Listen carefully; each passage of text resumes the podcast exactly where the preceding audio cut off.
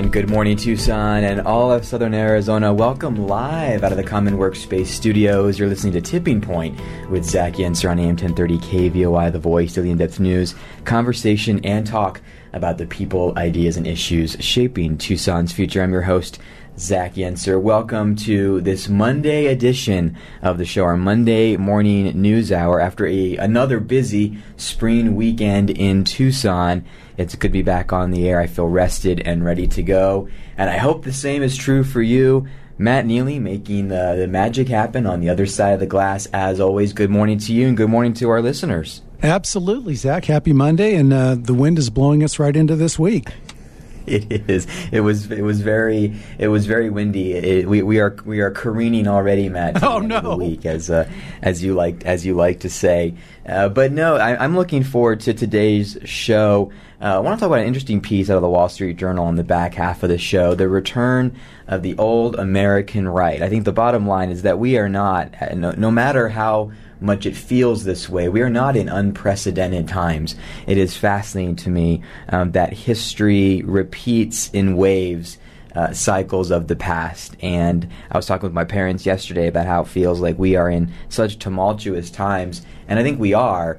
But a hundred years ago, we had a lot of the similar trends going on, and the, the America of a hundred years ago uh, doesn't look dissimilar to the America of today. So, what does it mean for today? You'll get my stream of conscious on that. Uh, lucky you. But uh, in the meantime, for the first half of the show, our Monday morning news hour is with Lorraine Rivera in studio with us live uh, here as the director of Governor Ducey's Southern Arizona office. And we're gonna we're gonna get an update from the governor. Lorraine, it is good uh, to be with you. It is good to see you, and welcome in again. Thank you for having me, Zach. I'm honored to be here today, of course, representing this office. For sure, yeah, and and it goes without saying it. This is the, f- the this is the first time we've had you on. We've had you on before, but with a different hat on, and uh, you're now in the other seat, uh, so to speak.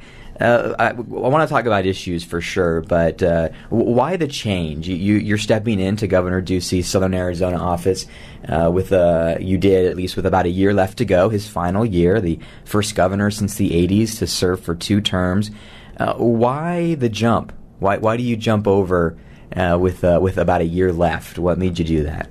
Uh, on a personal level, Zach, I-, I, was ready to leave the media. As you know, and as many of us have observed over the years, it's changed quite a bit, and um, it was time. I'm a prayerful person. I had been praying about what the next step might be in my life, and all of a sudden I got a call asking if I could be recruited for this role, and and what an honor to serve the state of Arizona. I mean, this is home, born and raised uh, in Arizona, and I don't see myself leaving. So for me, this was about a greater sense of responsibility to myself and the community and the state, and to be associated with a governor who has done so many great things for the state and will certainly have his mark in our state's history was something that I couldn't pass up. It was a true honor um, and bigger than something that I ever dreamed of. For sure.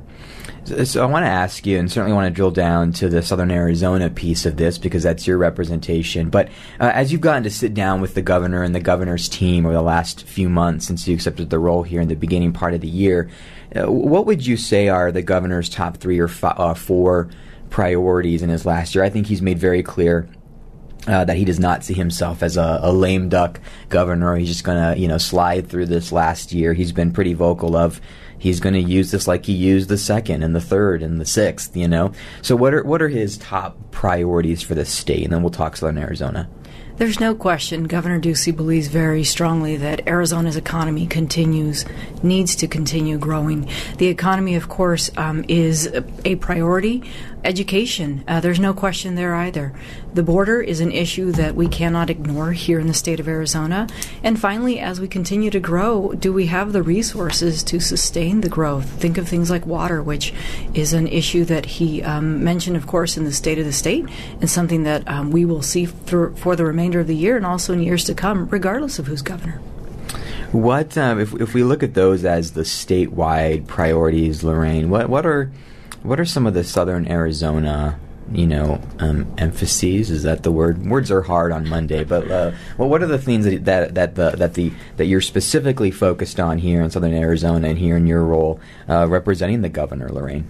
So, as the director of Southern Arizona, um, I essentially oversee and manage his relationships in seven counties. So, Cochise, Pima, Pinal, Yuma, Graham, Greenlee, Santa Cruz. Um, and those are all issues that, or counties that we want to be sure, you know, in rural Arizona, we know they exist and they have a seat at the table. And when I was asked about taking on this position, I thought, what a great opportunity to advocate for um, all of these counties, being that I am born and bred in them.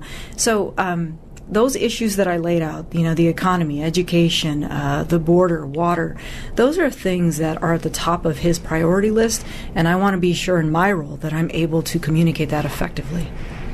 What um, I, I, think we'll talk more about the border in the in the second segment. But is there anything impacting Southern Arizona in a certain way that maybe isn't felt the same way in Maricopa or in Coconino County in, in Flagstaff? What when you sit down with the governor, you know, what do you say? Hey, these are things that are felt more, felt more deeply, or specific needs to the the southern Arizona part of the seven counties that I'm that I represent you in. What what are those conversations like? There is no question that issues surrounding the border when it comes to trade, when it comes to smuggling, those affect places like Cochise, Pima, Santa Cruz, and Yuma County more so than others. But further north in Pinal County, the sheriff there is having issues related to smuggling. Um, you and I were talking before we started this interview about the number of fentanyl deaths that are affecting Pima County and throughout the country. Last year, I think something like 100,000 people across the United States died as a result of a drug overdose. The primary cause was fentanyl. And it's coming across here in southern Arizona and in other border communities uh, here in the country. But it can't be ignored, and it can't be something that we pretend is not happening because it is, and it has an impact on our quality of life. Yeah. You know, I want, I want to do this um, because I, I want to leave more time to, to deep dive because I think what you're seeing along the border is very relevant, Lorraine, in light of the news that started to uh, break last week, maybe in the last seven to ten days around the rollback of Title 42. Uh, I'd love to, to get a feel for what are some of the things you're watching and seeing here, but also from the governor's office. Uh, and, and, we'll see what other topics we can we can get into, but we'll we'll talk about that more in detail on the other side. Uh, you're listening to Tipping Point with Zach Yentzer here. Uh, out of the Common Workspace Studios on 10 and 10 on 1030 The Voice. It's our Monday morning news hour, Monday edition of the show. We'll be right back after a visit to some of our sponsors. We'll hear from them and come back and talk more Southern Arizona with Lorraine Rivera, the director of the Southern Arizona office for Governor Doug Ducey. We'll be right back.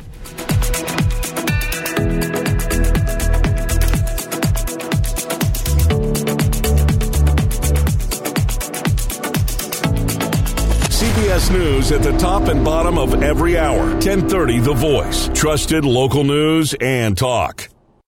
Hey, you, if you're like a lot of people in Tucson, you'd love to look at a new home while interest rates are still low, but you hear prices have gone up, competition is fierce, and you'd just rather avoid the hassle. I'm Kathleen Jernigan with CNC Partners, and I want to tell you that you can make the move now. Our team is one of the most successful in Greater Tucson, helping buyers get results in this hot market. Call 520-406-0233 and let us know you heard us on Tipping Point to schedule a no strings attached conversation to see if we can be on your team.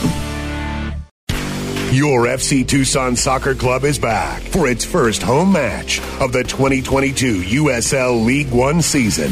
This Saturday, April 16th at 7, we host Forward Madison. Tickets are as low as $14. Get your season tickets now and find information on all ticket specials at fctucson.com slash tickets. Or call the ticket office at 520-600-3095. The economy is moving forward, and Arizona businesses are looking at new opportunities and challenges as we emerge from COVID 19. Leading companies are planning how to respond to new business and rebuild their teams and are looking for critical talent now. The right talent in key positions will make all the difference, and having a trusted and dedicated talent acquisition partner will give you an edge. Devin and her team at Talent Store will connect you with top talent while positively impacting time to hire, retention, and your employer brand. Learn more by visiting yourtalentstore.com and schedule scheduling time with Devin and her team. Tucson, your Tucson Museum of Art is pleased to present the Patrick Martinez Look What You Created exhibition. and his first solo museum exhibition in the American Southwest, Los Angeles based artist Patrick Martinez explores sites of personal, civic, and cultural loss sustained over recent years in America. Opening just this month through April 24th, you can go see it in the Kasser Family Wing of Latin American Art. TucsonMuseumofArt.org to get your tickets now. In 1994, the University of Arizona took the bold step of acquiring an industrial park in southeastern Pima County and transforming it into a university research park. With over 25 years of success, Tech Parks Arizona continues to advance innovation. Whether it's the nearly 60 startups at the University of Arizona Center for Innovation or the new Tech Park at the Bridges currently under construction, they are integral in shaping the future of Southern Arizona. Tech Parks Arizona, moving innovation at the speed of business. Located just two doors down from the Rialto Theater, Little Love Burger opened just last fall and is serving up the juiciest scratch made hamburgers, loaded hot dogs, have ice cream milkshakes, lovable local brews, and the most addictive breakfast sandwiches. They're open Sunday, Tuesday, Wednesday, and Thursday from 9 a.m. to 9 p.m., and Friday and Saturday from 9 a.m. to 10 p.m. Follow their beat on Instagram and Facebook at Little Love Burger Tucson and mention you heard about them on Tipping Point for 15% off your next order.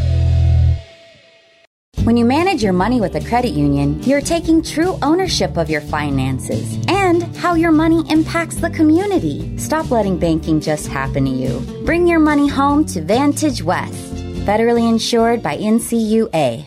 Hi, this is Tom Sullivan. Join me weeknights from 7 to 10 for the Tom Sullivan Show on 1030 KVOI, The Voice.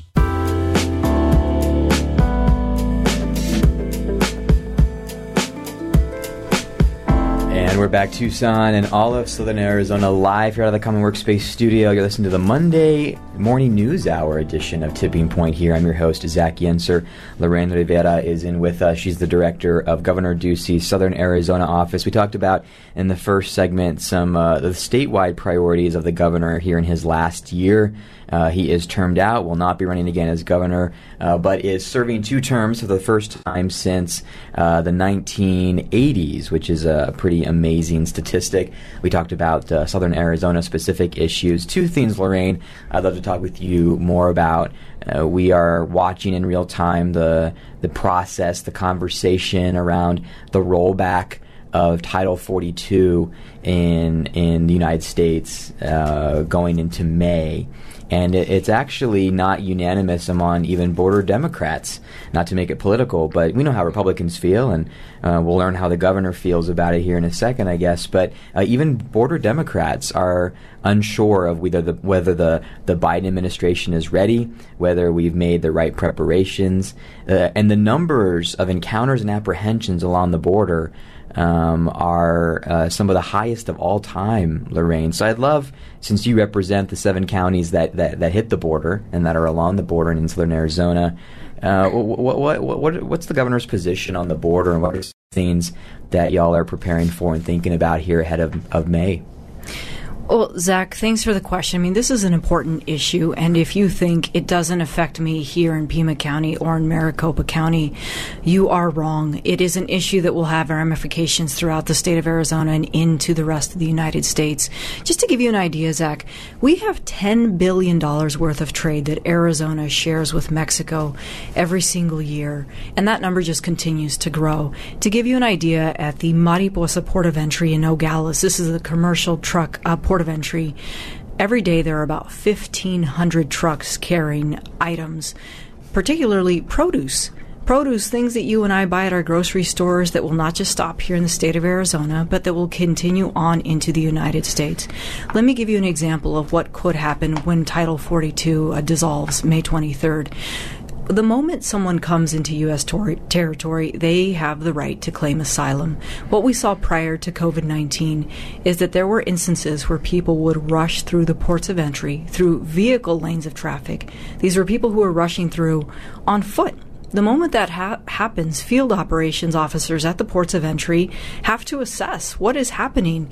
That means that legitimate trade and travel, the person who is traveling back and forth to the maquila for work, for example, or that truck carrying thousands of pounds of produce, has to stop they may have to wait until port officers get a handle on the scenario. All that causes delays. Then there are people who will sit at the port of entry and request asylum. They'll create a, a form where they just put an, uh, their name on a list, hoping that the port officers will be able to process their case.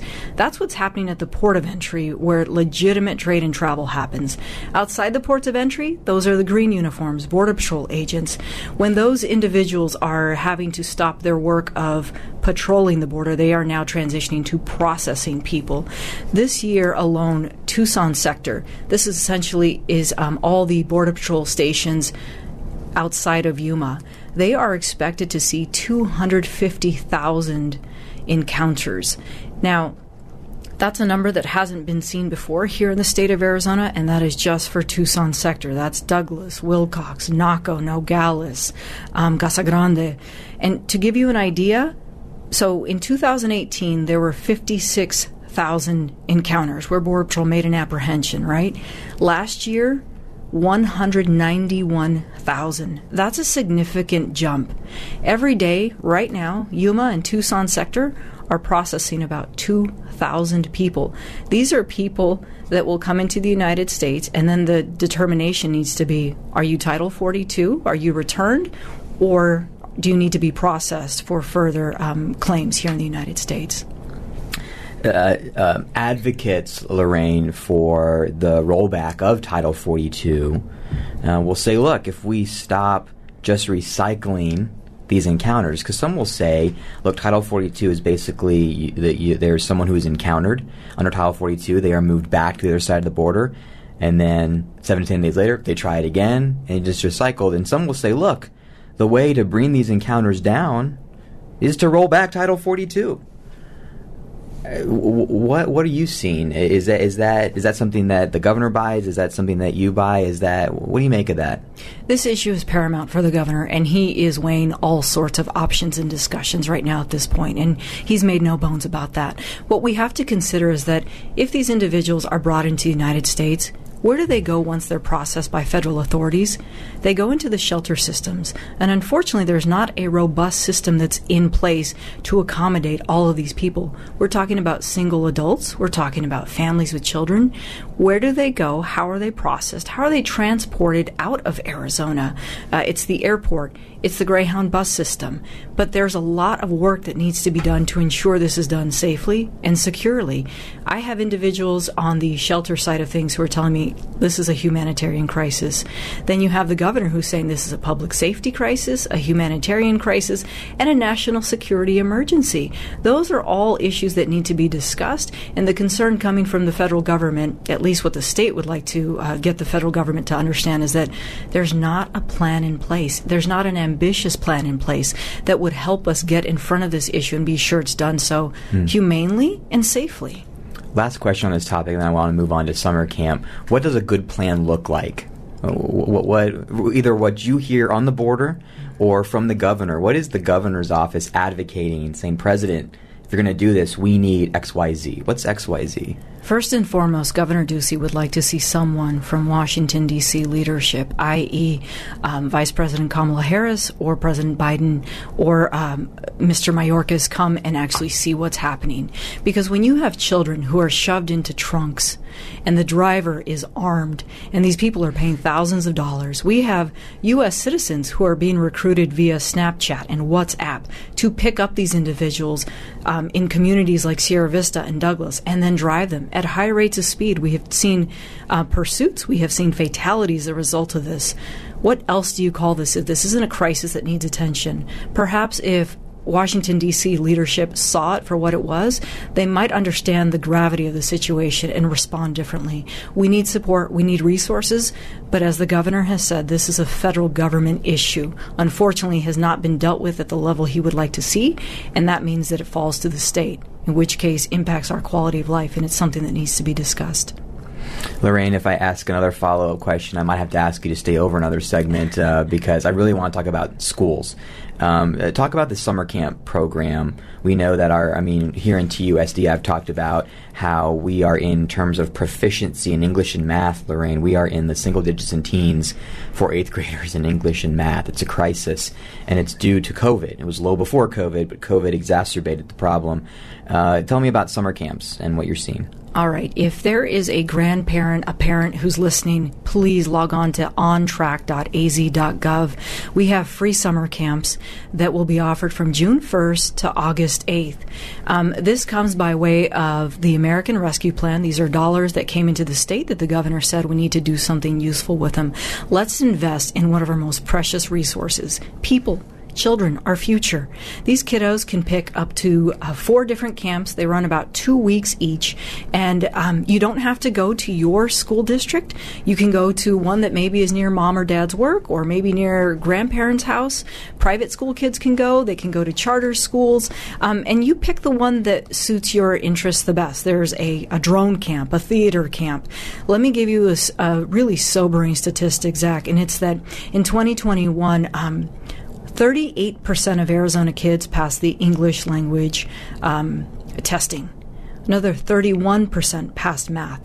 That's concerning. If it doesn't trouble you, I would ask you to listen to those figures again. 30% passing rates. What becomes of these children as they continue on with their education?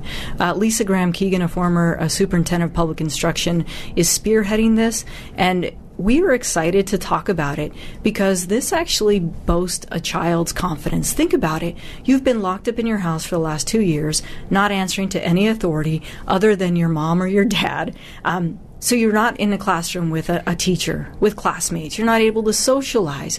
You're not able to, to brainstorm and to get ideas about how to solve problem. Critical thinking is down. What a great opportunity to reduce that summer slide that we all know happens. I don't know if you remember this, Zach, but summers were a lot of fun. There wasn't a lot of work being done. And I'm not saying that's the case for everyone, but I'm saying it does happen. And we're providing a place for students to go where it is safe. We're providing extra um, pay pay for teachers who want to do this.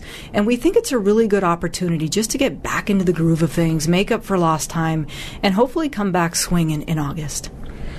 Uh, that's great, and I think it's so it's so important. Uh, I want to fit in a really quick listener question um, that was submitted uh, that was submitted to us. Does Governor Doug Ducey regarding the border plan to follow Governor Abbott's lead in sending asylum seekers to D.C.? All things are being discussed, including um, transporting individuals out of the state uh, quickly. But again, we want to be sure this is done humanely.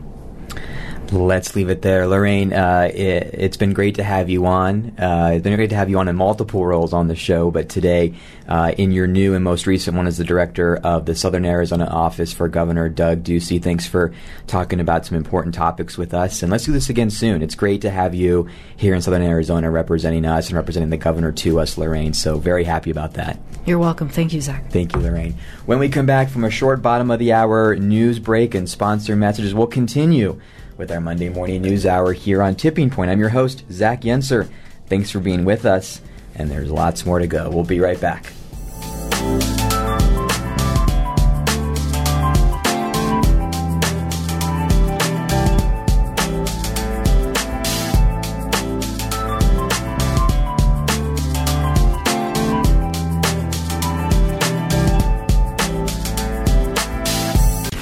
Your FC Tucson Soccer Club is back for its first home match of the 2022 USL League One season.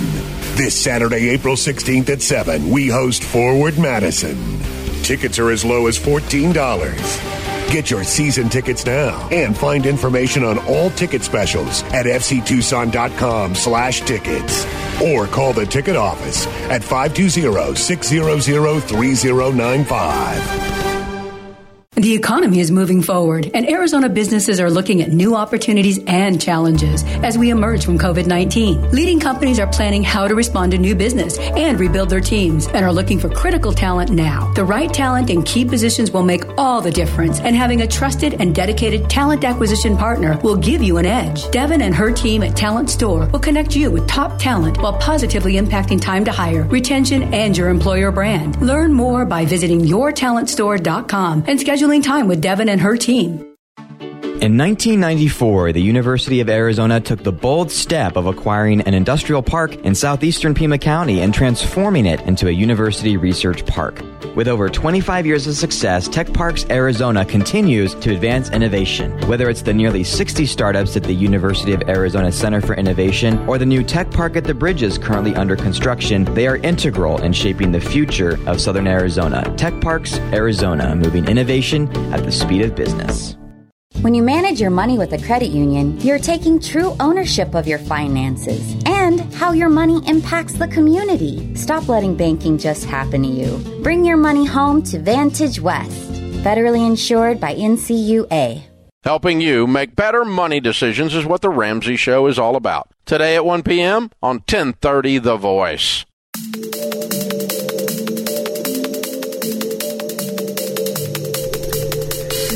And we're back, Tucson and all of Southern Arizona. Good morning. Welcome live out of the Common Workspace Studios. You're listening to Tipping Point with Zach Yentzer on AM 1030 KVOI, The Voice, daily in-depth news, conversation, and talk about the people, ideas, and issues shaping Tucson's future. I'm your host, Zach Yentzer.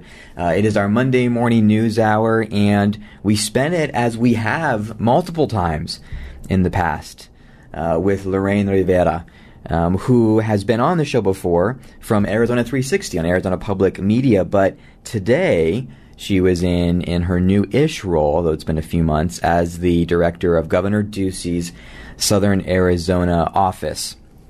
And it was good to catch up with her about what are the governor's priorities, what are the things that he's looking at, um, those being education, the border, the economy, and water and we could have spent honestly two hours uh, on that. I really think so.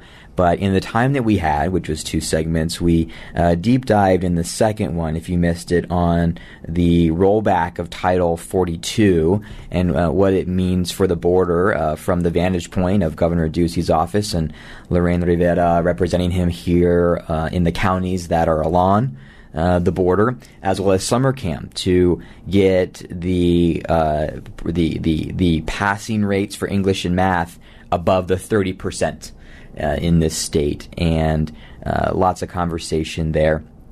Uh, and thanks for submitting questions. 520-790-2040 is your live line to either let Matt know you have a question or to call in yourself. I got a couple of things that I want to talk about here, but some of the border numbers that uh, were presented that are being estimated uh, with the rollback of Title 42 um, in May are were really interesting to me. These are numbers I didn't know. You know, we don't sit down and sketch out you know every single sentence and paragraph of, the, of these shows. I'm sitting here learning and listening um, as you are. Didn't plan to talk about the border this morning, but you know this is such an, an interesting situation uh, beginning to to shape up as at the end of May uh, we look at again the rollback of Title 42. But first, Matt, it was so good to have uh, Lorraine on the show. Uh, I've been a big fan for a number of years. Uh, I don't know if I should say this on the air or not, but I've been a big fan, and I think she's a great choice for representing us uh, in the governor's office. And it was fun to to uh, to uh, interview her not as a, a, media person, but now as someone who. Um, represents the top executive in the state. So good to have her back. Absolutely, absolutely. So, uh, but uh, on the border, right? So if you missed it, I, th- I, wrote these notes down. I think I have it right. That in 2018, the uh, number of encounters along the border were something like 55 to 60,000 that year. In 2022, uh, there is an estimate of 250,000 encounters, and that's just a you know a 5x number if I can do math right on the show. And I struggle to talk about the border um, because it is so politicized. Um, if you uh, if you, uh, in, in, any way, it seems, question uh, the uh, rollback uh, at this point in time in May of Title 42, you are pigeonholed into a certain political perspective. You're pigeonholed into um, a point of view, and and I refuse to have that done uh, to me on this. By the way, I just want to be a little bit proactive and forceful um, about that. Uh, that that I you know I, I think my questioning is actually in line with uh, Virginia Democrat Senator Mark Warner, for example, who said until there is a plan, as we heard Lorraine Rivera say on behalf of Governor Ducey, you got to have secure borders. To do something that might invite a doubling, tripling, quadrupling uh, in Arizona on the Tucson sector, we're hearing a 5x scene of numbers at the border. That is not in the best interest of America. That's not in the best interest of the administration or the people who are trying to go through the process. Of course, Senator Joe Manchin, a moderate Democrat, also has said from West Virginia that uh, the administration should rethink the decision entirely. Arizona's Senators Kyrsten Sinema and Mark Kelly sent a letter to the president recently arguing that Title 42 needs to remain in place until the administration has demonstrated a clear plan to manage the number of uh, of migrants, as the CNN piece says, uh, that would come across the border. They both wrote, given the impacts that changes to Title 42 could have on border communities, border security, and migrants, we urge your administration not to make any changes to Title 42 until you are completely ready to execute and coordinate a comprehensive plan that ensures a secure, orderly, and humane process at the border. And look, you know, I, I, I haven't uh, dived into this issue enough to to to look at. I mentioned four senators out of the you know out of the hundred that we have in in this country that are all Democrats. Uh, by the way, they're saying, "Wait a second, we don't feel ready." I haven't you know looked deep enough. Are these you know are these Democrats who are in a uh, tough election? in November, th- this border issue is so difficult because it's so politicized all the time. And people have asked that about Mark Kelly. You know, Mark Kelly um, has to, I think, have a certain position on immigration heading into what will no doubt be a very difficult uh, general election race heading towards November. I get those dynamics. Um, but I, I, I, I look at this from a non politicized way, and just pragmatically, it would seem to me that we need a plan. And we need not just a promise of resources, but resources to fund that plan. And then when those two things are in place, then you roll back Title 42. To me, this is not on the merits of Title 42. It shouldn't be on the merits of it for anybody. Look, look, whether you like Title 42 or whether you don't like Title 42, we have a president who doesn't want to have Title 42. Okay, elections have consequences. But, but make sure the plan is there and the resources are there. We didn't get into it a ton, but it was interesting to talk with Lorraine Rivera, um, who is talking to shelters here and saying, We're not ready. Transportation is not ready. We are not ready for the 250,000 encounters that are possible in just the Tucson sector. Just the Tucson sector. Just one sector of the Arizona borderlands, which is just one state of this whole piece of the puzzle.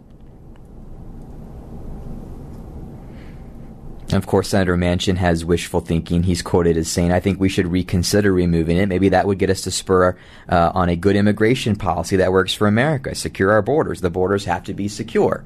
Democrat Joe Manchin. Of course, that's wishful thinking. Anybody actually thinks that anybody in Washington actually wants to solve this problem is just, you know, I got a bridge to sell you, or whatever that saying is. Because I not I am not convinced that anybody actually wants to solve the nuts and bolts of this thing. I think it's fodder. It's it's political, but I'm certainly one who lives along the border.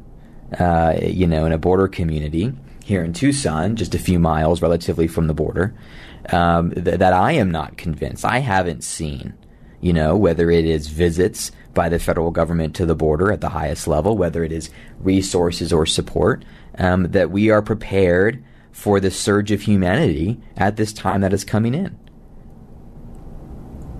Right? And I haven't even mentioned the political optics of this, which, of course, if they go wrong, are going to be used ahead of November. I think that's completely a different topic.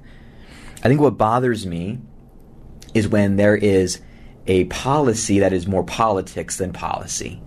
And I've talked about on this show before. I see it locally, whether it is on housing, whether it is on jobs, whether it is on, uh, you know, public safety. So often the quote policy is more politics than policy, and there's no plan behind the slogan. There's no plan. And, and, and, I'm not convinced, and I'm willing to be convinced. Somebody show me the numbers. Um, that if what Lorraine is saying is true, that we could see up to 250,000 encounters uh, this year, up from 56 in 2018. I, I, am not convinced we have a plan for that surge of humanity along the border. And by the way, I am pro immigration. I'm just one of those guys, uh, individuals, like a lot of Americans, I think, that would like to see it done well and done better. Would like to see a better process with more hands on deck, more resources, an actual solution. So, regardless of what the Republicans think, I, I'm sort of along the same line as at least four Democrats that I've read today like, wait a second, we're not actually ready for this, and this is to nobody's benefit. Lorraine got into a lot of other dynamics as well that I think are really important in this conversation. I didn't even touch on in my in my debrief. Listen back to especially the second segment um, of, of of today's show on the podcast if you missed it live, where she goes into some of the concerns, not just from a not just from a state government standpoint, but as she meets with shelters, as she meets with individuals who are going to have to manage uh, this rollback who uh, probably politically agree with the rollback who just don't feel ready for the actual nuts and bolts. It, it, really interesting stuff. Again, this was not on the script to talk about in the third segment, um, but but it got me thinking. Let's go to our final break of the hour. When we come back, an interesting piece out of the Wall Street Journal. Uh, I probably need to reread it a couple of times because it's 17 pages long. But the return of the old American right. Uh, I, you know, I, I think the word unprecedented may not apply as much to our reality today as we think. Uh, America of 100 years ago looks eerily like, in a lot of ways, the America of today. What does it mean for today? I'll uh, I'll take a crack at that and see and see what we come up with. We'll be right back here on the Monday Morning News Hour. I'm your host Zach Yentzer. Tipping Point returns. Don't go anywhere.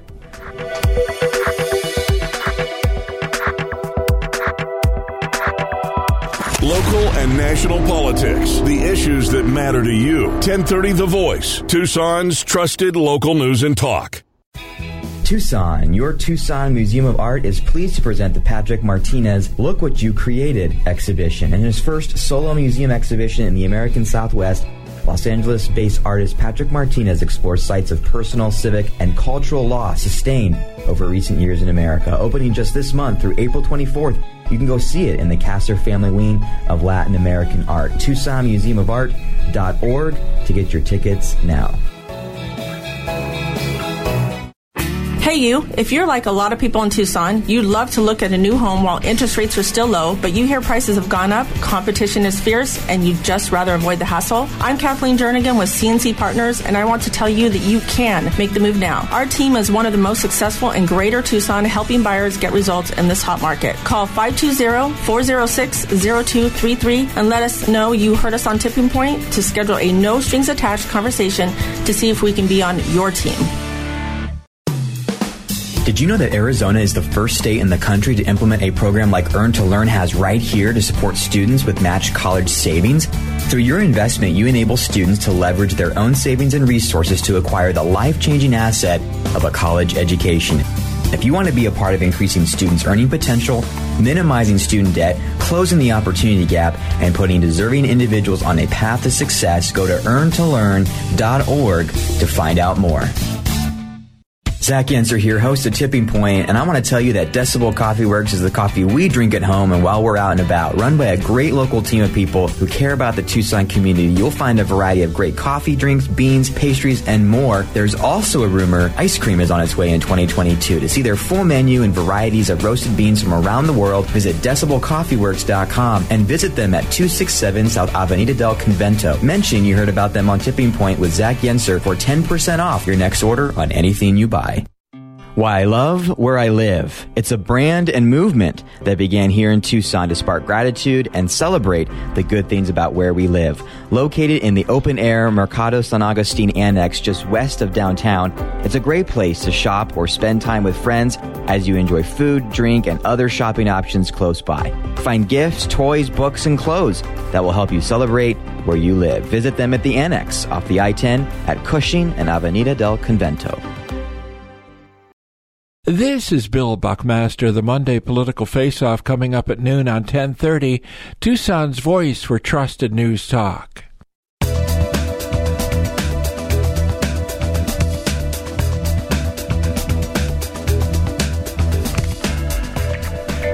And we're back Tucson and all of Southern Arizona wrapping up this Monday morning Monday morning news hour edition of Tipping Point with Zach Yentzer here on AM 1030 KVOI The Voice. This segment is sponsored by Little Love Burger. They opened downtown last fall, serving up the juiciest burgers, loaded hot dogs, ice cream milkshakes, local brews, and breakfast sandwiches. And I'm pleased to report they're doing really, really well, and I'm so excited for them, and I'm happy to be a part of the of the launch so far. You can follow them on social media at Little Love Burger and mention you heard about them here on Tipping Point with Zach Yentzer for a 15 percent discount off your next order, which we made happen uh, for Matt last week. Uh, uh, Matt got to try it for the first time. We uh, caught up after the show for lunch, and you can attest to it, right, Matt? I'm going to loop you in on this. Tell him you heard food, about it on Tipping Point, and just like that, 15%. Matt has heard about it uh, every day now, I think, for about six months. So I haven't had a chili burger in forever, and I had their chili yeah. burger. It was delicious. Really good. And a shake. Yeah, and a shake. Absolutely. Why not? Yeah. So you so you tried the milkshakes? Yes. You tried the sandwiches? Yep. Um, it was good stuff. So it was a lot of fun. Good. It was uh, good catching up with you, Zach, and uh, had a had a great lunch over at Little Little Love Burger.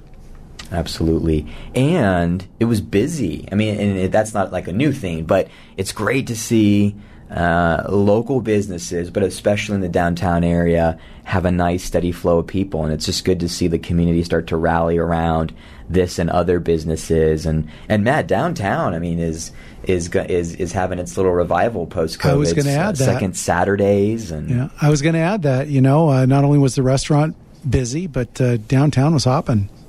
It was, it was.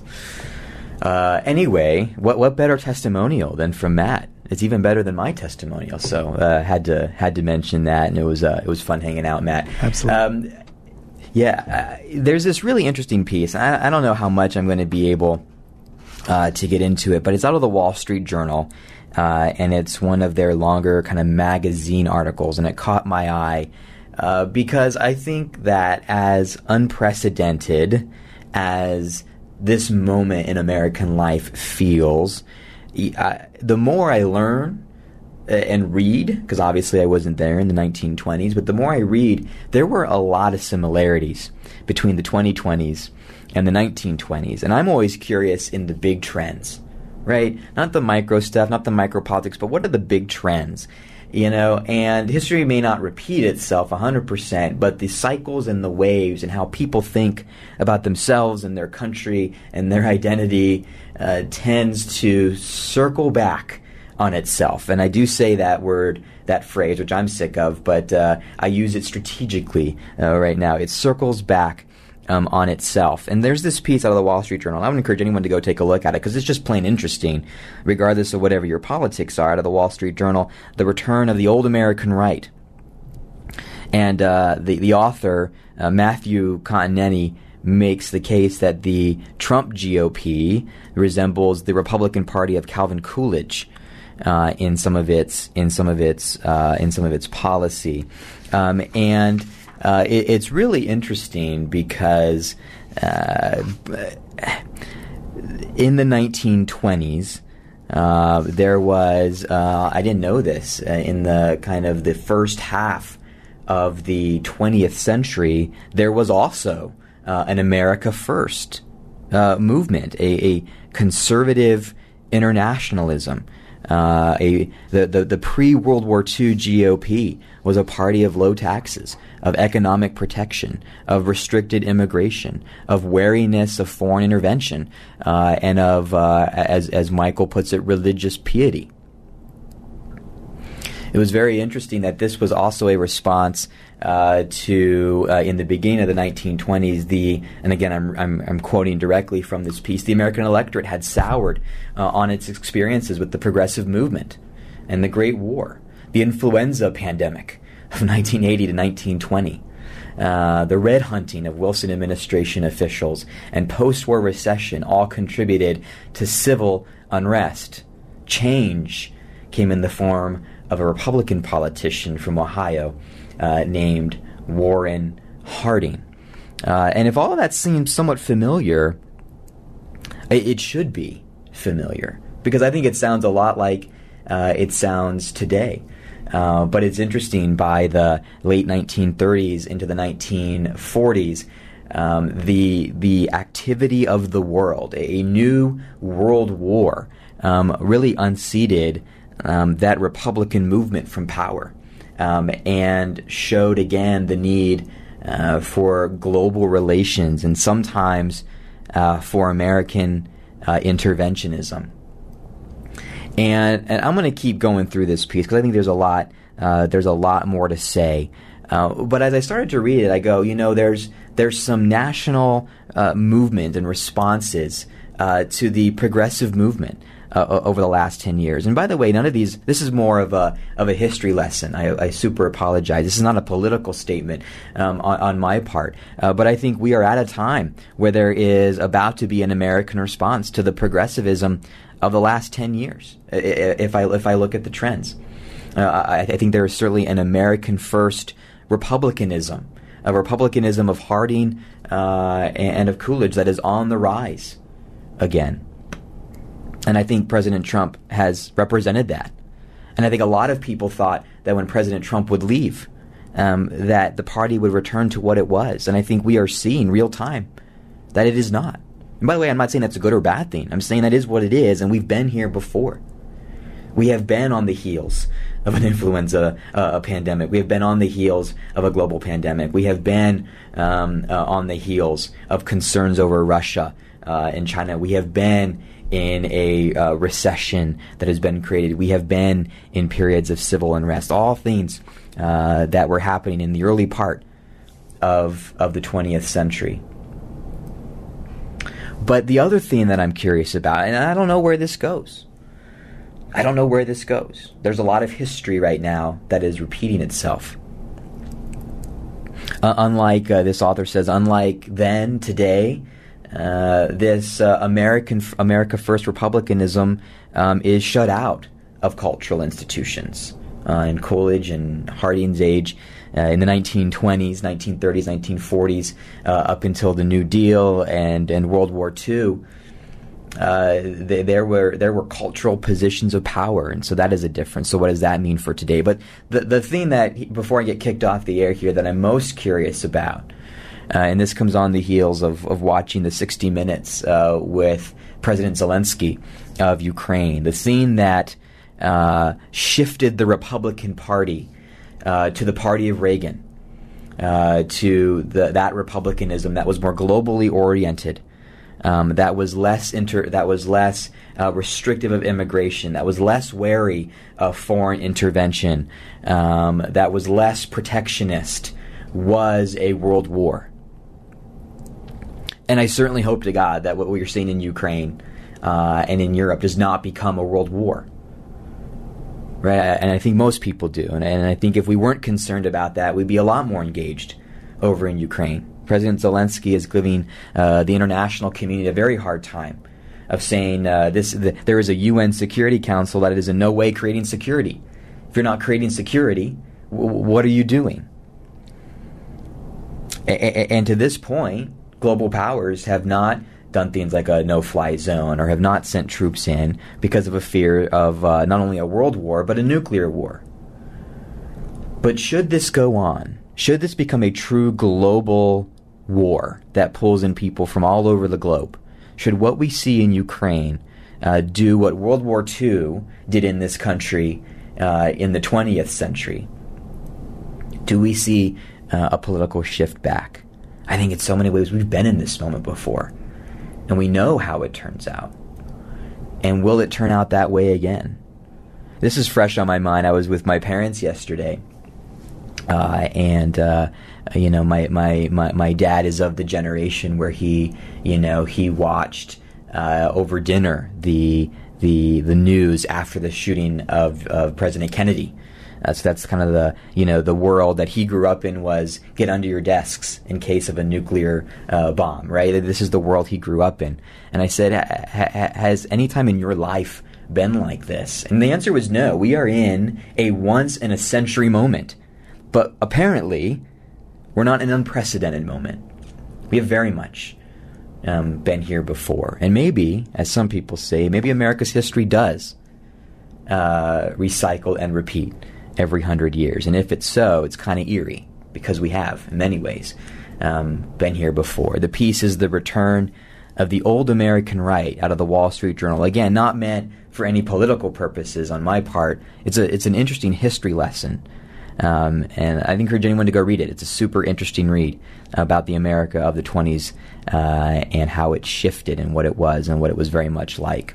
I'm looking forward to tomorrow's show. That does it for us today. Uh, Stephen Fleming is coming in to talk about the University of Arizona's role in potentially making Tucson the space city of the Southwest. We're going to talk about that tomorrow, and I'm very much looking forward to it. We're going to end the week um, with Arizona State University President Dr. Michael Crow. That's always a fun conversation and lots of interesting guests and open phone line hours in between. So uh, keep us here on your dial, AM 1030 KVOI The Voice, 9 a.m. We'll be back Tuesday tomorrow. And you can check out the podcast, Tipping Point with Zach Yentzer on iTunes, Google Play Music, Spotify, uh, and KVOI.com forward slash podcast. Anywhere where you find podcasts, we are there. Tipping Point with Zach Yentzer. Thanks for listening. Thanks, Matt, as always. Hugh Hewitt's up next. Bill Buckmaster after that, Tucson. We'll see you on Tuesday.